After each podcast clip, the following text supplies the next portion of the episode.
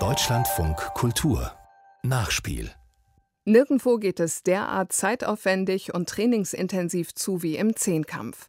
Über zwei Wettkampftage strecken sich die zehn Disziplinen. Da ist man als Hobbysportler schon vom Zuschauen kaputt. Willi Holdorf war der erste Deutsche, der 1964 Gold holte. Der Grundstein für eine Tradition. Deutsche Starter sorgten bei großen internationalen Wettbewerben immer wieder für Medaillen. Weltmeister derzeit ist der Mainzer Niklas Kaul. Bei den Olympischen Spielen in Tokio zählt er zum Favoritenkreis. Aber wie ist es um den Nachwuchs bestellt? Alleskönner auf dem Sprung. Deutschlands junge Zehnkämpfer. Ein Nachspiel von Stefan Osterhaus. Mittwochabend auf einem Sportplatz in Berlin-Schöneberg. Pünktlich um 18 Uhr trifft eine Gruppe junger Athleten ein. Unter ihnen sind Jean-Paul Emge und Fred Isaac Fleurisson, zwei Zehnkämpfer. Fred Isaac, der von seinen Kollegen Isi genannt wird, gilt als großes Talent. Gerade 18 Jahre ist er alt. Für sein Alter beachtliche 6.853 Punkte hat er schon erreicht. Trainer Frank Stenzel hält große Stücke auf den jungen Athleten. Er hat noch sehr viele Sachen, die er noch lernen muss, das weiß er auch, das gibt er auch zu. Aber wenn ich jetzt mit ihm schon in der Ausbildung komplett fertig wäre, dann hat er jetzt Langeweile und dann würde man hier weiterkommen. Das ist also, ich bin damit sehr zufrieden. Dass man von Isi noch hören wird, davon ist Stenzel überzeugt. Die Ziele sind klar gesteckt. Also perspektivisch, dann hinten draus 24 Olympia, die nächste Olympiade ist zu sehen. Seinem Schützling scheint alles nur so zuzufallen. Spielerisch nehme er Stufe um Stufe, sagt Stenzel. Und Isi ist sich seiner Qualitäten bewusst. Ich war schon immer so etwas talentiert in Sport, auch allgemein alles. Und ich konnte halt ähm, auch alles mehr oder weniger gut. Und deswegen hat mich Frank einfach mal da ausprobieren lassen. Und ja, jetzt mache ich Zehnkampf. Der Zehnkampf. Keine Disziplin genießt unter Leichtathleten höheres Ansehen als dieser Vielseitigkeitswettbewerb, der bei Großveranstaltungen ein eigener Wettkampf im Wettkampf ist. Eine Tortur über zwei Tage. Am ersten Wettkampftag der 100-Meter-Lauf Weitsprung, Kugelstoßen, Hochsprung und zum Abschluss der 400-Meter-Lauf. Auch der zweite Tag hat es in sich. 110 Meter Hürden, Diskuswurf, Stabhochsprung, Speerwurf. Und dann die 1500 Meter. Die komplette Bandbreite der Leichtathletik an zwei Wettkampftagen. Könige der Athleten, so werden die Zehnkämpfer beinahe mythisch genannt. Dabei sind manche in einzelnen Disziplinen so gut, dass sie sogar Spezialisten beeindrucken können. Niklas Kaul wirft 79 Meter mit dem Speer. Damit hätte er noch 2012 den deutschen Meistertitel geholt. 2019 wurde Kaul Weltmeister, der jüngste, der sich diesen Titel je sicherte. Ich habe es auch, glaube ich, noch gar nicht so ganz verstanden und bin einfach nur riesig happy, dass die Saison so gelaufen ist, wie sie gelaufen ist. Als ich aufgestanden bin, dachte ich, okay, Top-6-Platzierung wäre super. Damit kann ich in den, in den wohlverdienten Urlaub gehen quasi. Aber dass das dann am Ende bei rauskommt und dass es am Ende dann Gold wird, hätte ich auf gar keinen Fall gedacht. Es hat einfach alles funktioniert. Und ein paar Talente stehen schon bereit für die Zeit nach ihm. Junge Athleten wie Izzy. Gut ist, wer sich in jungen Jahren den 8000 Punkten nähert. Ab dann wird die Luft immer dünner. Der deutsche Rekord von Jürgen Hingsen aus dem Jahr 1984 steht noch immer. 8832 Punkte, weltweit die siebtbeste Leistung überhaupt. Den Weltrekord hält der Franzose Kevin Mayer mit 9126 Punkten. Davon ist Easy noch meilenweit entfernt. Also mein Ziel wären es 7400 Punkte zu machen. Also falls es jetzt wegen Corona nicht klappt, das will ich jetzt aber nicht hoffen, ähm, dann vielleicht 7000 200 bis 300. Ja, Olympia eigentlich ist mein großes Ziel und vielleicht auch aufs Treppchen zu kommen, aber die Teilnahme an Olympia ist auf jeden Fall auch schon ein großes Ziel, das, ja, das ziemlich, ziemlich gut ist, glaube ich. Um erfolgreich Zehnkampf betreiben zu können, müssen die Bedingungen stimmen. Talent, das ist das eine, das Umfeld, in dem sich ein Athlet bewegt, das andere. Geld, sagt Franz Stenzel, sei eine enorm wichtige Voraussetzung, um ein erfolgreicher Zehnkämpfer zu werden. Und Zeit. Izzy, dessen Familie von der Elfenbeinküste stammt, verfügt über beides. Seine Mutter ist Diplomatin. Ja, also meine Eltern haben auch einen ziemlich guten Job der auch gut bezahlt wird und auch für die ganzen Ausrüstungen, wie zum Beispiel Schuhe und Kleidung und so alles zu finanzieren, das passt perfekt. Und die unterstützt mich auch immer. Ich werde auch zum Beispiel gefarmt zu Wettkämpfen und ja, ich glaube, das ist ideal. Dennoch, mit 18 Jahren dem Sport alles unterzuordnen, das fällt dem jungen Mann nicht immer leicht.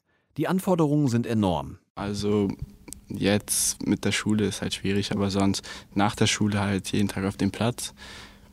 Ähm, also so oft wie es geht und dann auch am Wochenende halt samstags vielleicht noch in die Halle gehen, ein paar Sprünge machen und ja, und halt zu Hause noch vielleicht etwas für den Bauch, für den Körper was ein bisschen tun und ja, und Ernährung. Also ich muss jetzt mittlerweile aufpassen wegen Corona, weil ich jetzt auch nicht so oft trainieren kann und konnte. Deswegen ähm, sollte ich jetzt nicht so viel Fastfood essen, wie ich sonst immer tue. Und wahrscheinlich ein bisschen mehr Gemüse und weniger Hamburger. Ein Schritt weiter als Izzy sind zwei Athleten, die in Hannover trainieren. Der 20-jährige Marcel Meyer und der ein Jahr ältere Malik Jakite. Malik Jakite ist 2020 deutscher Meister geworden. Ihre Trainerin Beatrice Maurebnack, eine ehemalige Siebenkämpferin, traut den beiden eine Menge zu. Allgemein ausgesprochen sind das jetzt für mich zwei Jungs, die noch weit kommen können. Also solche Jungs hat, von dem Kaliber hatte ich auch noch nicht. Also ich hatte sicherlich auch schon Männer, die auch gute Punktzahlen geschafft haben. Aber ich denke, die beiden können meine ersten Jungs über 8000 Punkte werden.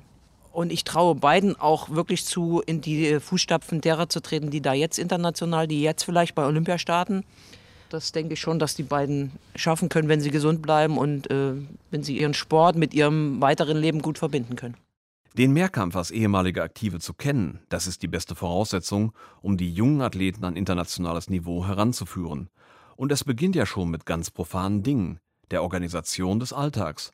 Und die ist anspruchsvoll genug, sagt Beatrice Maurebnack. Ich bin diejenige, die versucht, alles unterzukriegen in einer Woche.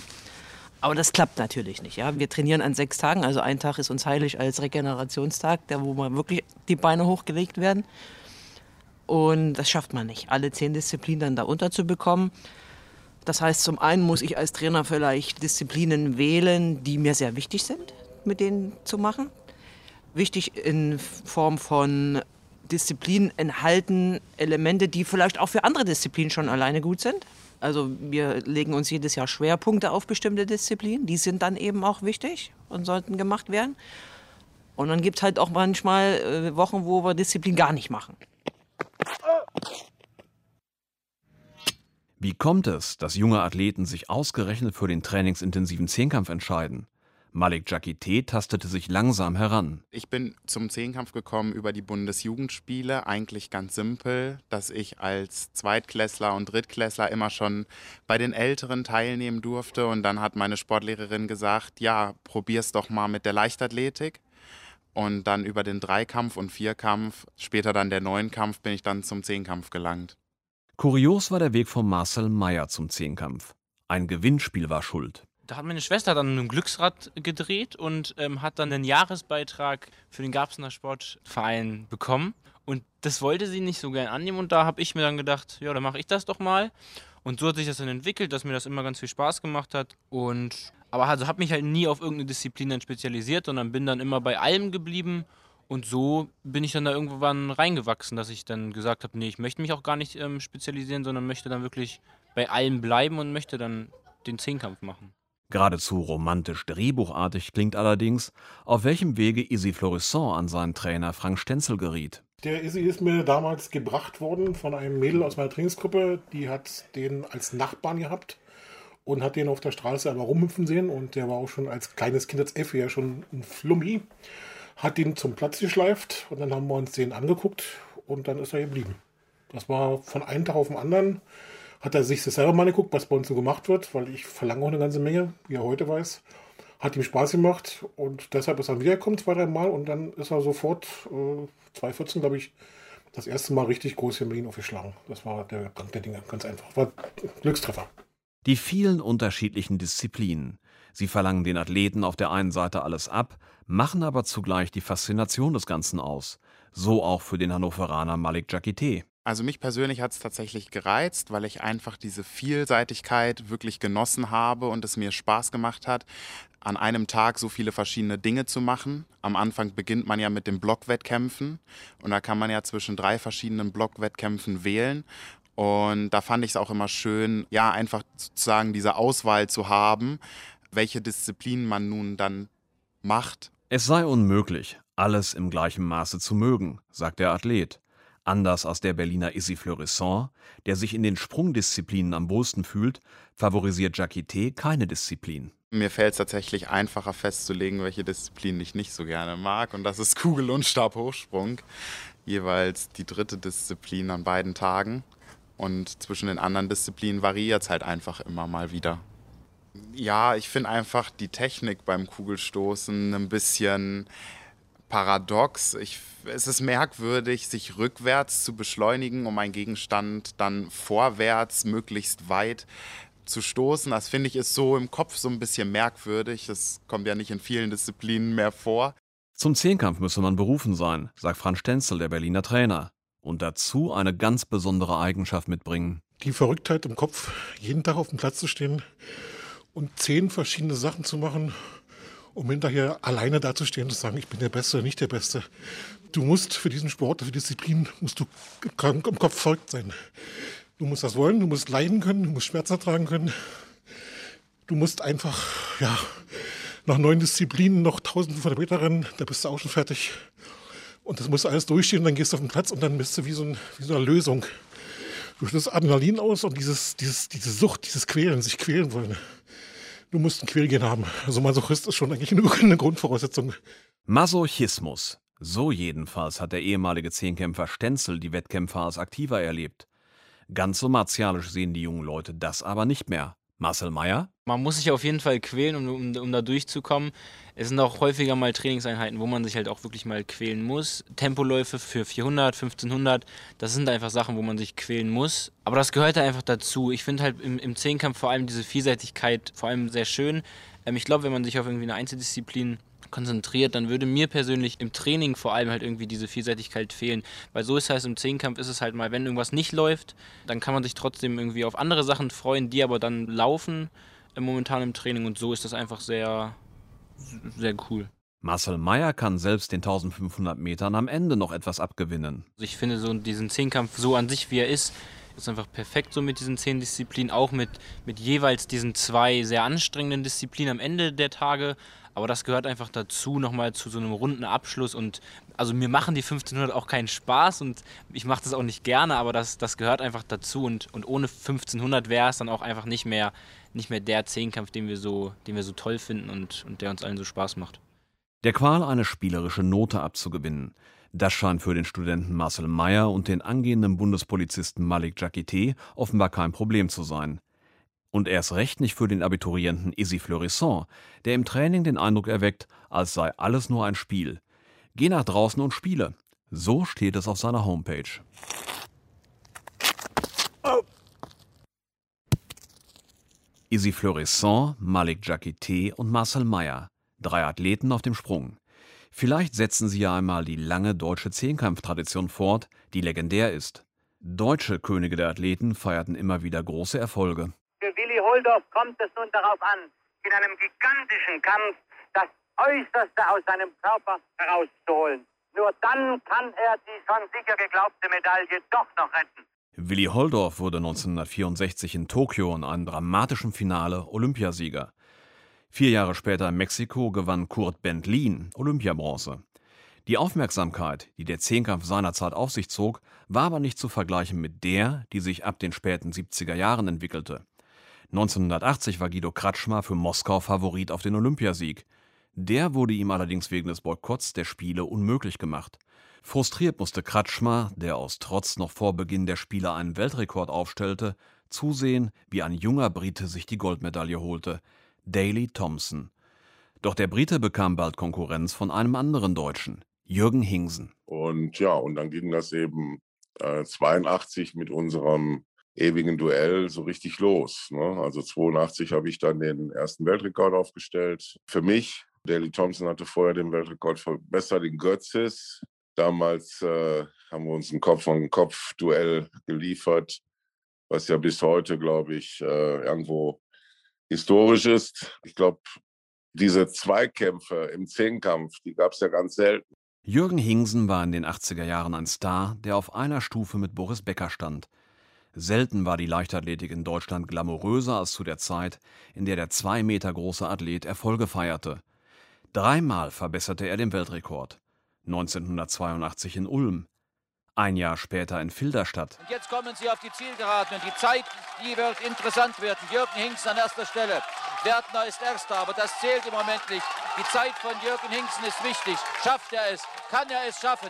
Jetzt ist er noch nicht ganz im Ziel. Jetzt hat er das Ziel erreicht. Ja, Weltrekord. Weltrekord ist er gelaufen. Und 1984 in Mannheim. Es gibt Beifall am späten Abend hier in Mannheim zum neuen Weltrekord von Jürgen Hingsten. Die Bilder, die wir lange kennen, den Jubel, den strahlenden Mann und die strahlende Frau und das strahlende Publikum. Hingsen und Thompson überboten sich immer wieder gegenseitig. Dadurch, dass zwei unterschiedlichste Charakteren aufeinander gestoßen sind, wurde das natürlich sehr populär und auch sehr spannend, auch für die mediale Seite. Und, und äh, als ich dann 82 den Weltrekord aufgestellt habe, dann äh, hat man den Zehnkampf auch irgendwo so ein bisschen mehr wahrgenommen. Vorher hat er ja immer so ein etwas äh, stiefmütterliches Dasein gehabt. Ähm, wurde zwar, ich sag mal, wahrgenommen in der Öffentlichkeit, aber so richtig eigentlich nur durch unseren Zweikampf. Und doch hatten die Wettkämpfe gegen den Briten eine tragische Note für Jürgen Hingsen. Hingsen hat Thompson noch nie geschlagen. Der Brite hatte schon in den Tagen vor diesem Kampf keine Hemmungen verspürt, sich vor aller Journalistenohren lustig zu machen über den Deutschen bei allem Respekt vor seinem Können, sagte Thompson, wenn Jürgen mich nur sieht, ist es mit seiner Courage vorbei. Schlagen konnte Hingsen seinen Kontrahenten im direkten Vergleich nie. Seinen Erfolg schmälert dies indes nicht, wenngleich Hingsens internationale Karriere auf ungewollt spektakuläre Weise endete. ARD Olympia aktuell um Viertel nach. Eigentlich kann man das gar nicht glauben. Da quält sich Jürgen Hingsen monatelang, um sich doch noch für den olympischen Zehnkampf zu qualifizieren. Und dann verspielt er alles in wenigen Minuten. Jetzt also wieder ein erneuter Versuch. Erster 100-Meter-Lauf, Zehnkampf. Jürgen Hingsen, jetzt darf er sich keinen Fehlstart mehr leisten. Fertig. Und da hätte ich fast gesagt, der Jürgen Hingsen hat wieder einen Fehlstart gemacht. Und ich hoffe nur, dass ein anderer auf der anderen Seite vielleicht früher aus den Blöcken heraus ist. Der Starter wartet sehr lange. Ja, jetzt müssen wir gleich schon wieder ein bisschen zittern. Ja, jetzt leuchtet die rote Lampe bei Jürgen Hingsen. Was ist jetzt? Jetzt muss er ausscheiden. Olympiagold gewonnen hat damals Christian Schenk für die DDR. Mit einer Punktzahl, die nur knapp über der lag, die Hingsen bereits in der Qualifikation erzielt hatte. Ein Nachgeschmack bleibt. Schenk gab später zu, am staatlichen Dopingprogramm der DDR teilgenommen zu haben. Vorbilder sind die Athleten der 80er Jahre für die junge Generation ohnehin nicht. Außerdem hat sich das Erscheinungsbild des Zehnkämpfers in den letzten Jahrzehnten enorm gewandelt. Wer sich die Athleten von damals anschaut, der erkennt schnell, ihr Körperbau war ein völlig anderer, sagt Frank Stenzel. Das liegt daran, dass man damals trainingsmethodisch gesagt hat, um schnell zu sein und um weit zu springen und um hoch zu springen, brauchst du große Muckis. Damals hatten wir noch die Zeiten, wo die Sprinter auch noch alle aussehen wie Schränke. Äh, meine Herren, 10 mal, ach Quatsch, 3 mal 30 und nehmt bitte die beiden Innenbahnen. Du steigerst und sie macht mir die Innenbahn mit, mit ein bisschen Tempo. Außenbahn, dann Entschuldigung bitte Chef, Außenbahn. Sorry. Ähm, das lag damals an der Zeit. Das hieß als damals, wer schnell ist und wer schnell sein wollte, musste mit Muskeln vorarbeiten. Also haben sie erst die Oberschenkel trainiert, um die Schnelligkeit zu haben. Dann haben sie gemerkt, Oberschenkel ist nicht allein nicht wertvoll, die brauchen auch die Schultern, weil die Arme müssen eintragen. Haben sie die Schultern darauf gepackt, dann haben sie gemerkt, oh, ich habe mehr Gewicht, also muss ich unten etwas tun und irgendwann ist mal ausgereizt. Zustimmung erhält Stenzel von Jürgen Hingsen, Prototyp des großen athletischen Zehnkämpfers, der nicht umsonst in England der deutsche Herkules genannt wurde. Er begrüßt die Entwicklung eindeutig. Wenn man jetzt Kevin Mayer nimmt, der läuft ja über die Hürden, auch 13,50 und äh, jetzt hier unser Niklas Kaul, der kann ja fast bei den Speerwerfern mitmachen, 79 Metern. Auch jemand, der sehr schmächtig ist und äh, ich finde das gut, dass man einfach die technischen Möglichkeiten in Verbindung mit der Schnellkraft, dass man das viel stärker ausarbeitet und ich sag mal, dieses Gewichtekloppen, also das hat mir letztendlich auch nicht gerade geholfen. Gut 100 Kilo wog Higginson damals. Auch das Ergebnis von sehr viel Krafttraining. Das gehört heute zwar noch immer dazu, aber es findet in weit geringerem Umfang statt. Das Training ist ähnlich angelegt, wie das Daley Thompson gemacht hat. Daley Thompson hat auch anders trainiert, also nicht so viel Krafttraining gemacht wie wir, sondern hat sehr viel mit eigenem Körpergewicht trainiert. Und, und das ist natürlich immer gut und dadurch ist man vielleicht auch nicht so verletzungsanfällig, ich weiß es nicht. Das ist ein anderer Typus von Zehnkämpfer und wir waren eben ich sag mal, traditionell hieß es immer, ja, du musst äh, Krafttraining, musst kompakt, du musst Muskulatur haben oder sonst irgendwie, um, um den Zehnkampf durchzustehen. Und ein wenig bedauert Hingsen, dass die Trainingslehre damals noch nicht weiter war.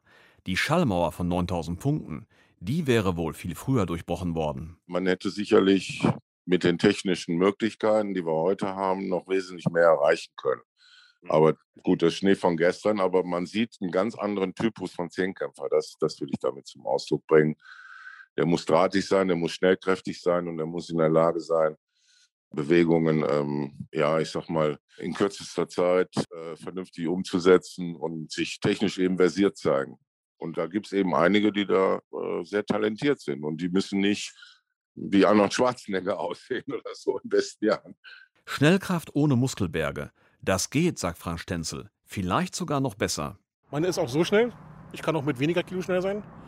Äh, Izzy ist vor zwei Jahren als Berliner Meister das letzte Mal die 400 Meter Zeit gerannt als schnellster in Berlin, als schneller Spezialisten. Und das als Zehnkämpfer, einfach nur, weil er gut trainiert war. Wenn man ihn anguckt, Beine sind gut, Beine sind lang, Arme sind länger als er größer ist. Er hat alles, was da ist. Und wo will Izzy Florissant selber hin?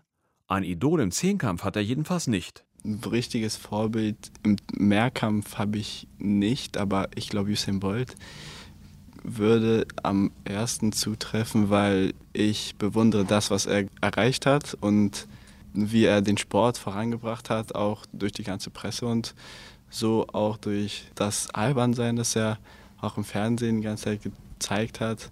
Ja, und ja, das bewundere ich. Der Ehrgeiz eines 18-Jährigen, der es weit bringen kann. Wenn es um die Erwartungen geht, dann bremst ihn aber sein Trainer. Denn Mehrkampf mag unter Athleten nach wie vor ein hohes Prestige haben. So glamourös wie früher ist der Zehnkampf längst nicht mehr. Also Izzy sagt dann immer, er möchte werden wie Usain Bolt, auch mit allen Nebengeräuschen. Dann muss ich ihm sagen, als äh, Mehrkämpfer speziell kannst du kein Geld verdienen. Das geht nirgendwo. Das ist absolut ausgeschlossen. Ähm, Reichtümer fliegen dir nicht zu. Der Usain hat eine große Show geliefert, ohne Diskussion. Und das war letztlich auch der Punkt, wo man sagen muss, er hat sich das verdient leider Gottes bist du noch kein Showman geworden. Er selbst sagt natürlich, hat er gerne die Sicherheit, die finanzielle Sicherheit, die ein Usain Bolt hat, aber er weiß auch, er nimmt das, was er kriegen kann und das sind im Moment die kleinen Brötchen. Das ist die Physiotherapie vom Verband, einmal in der Woche, wenn er Glück hat. Die kleinen Brötchen. Damit muss sich Isi Fleurisson noch begnügen. Aber Frank Stenzel ist sich sicher, dass es dabei nicht bleiben wird.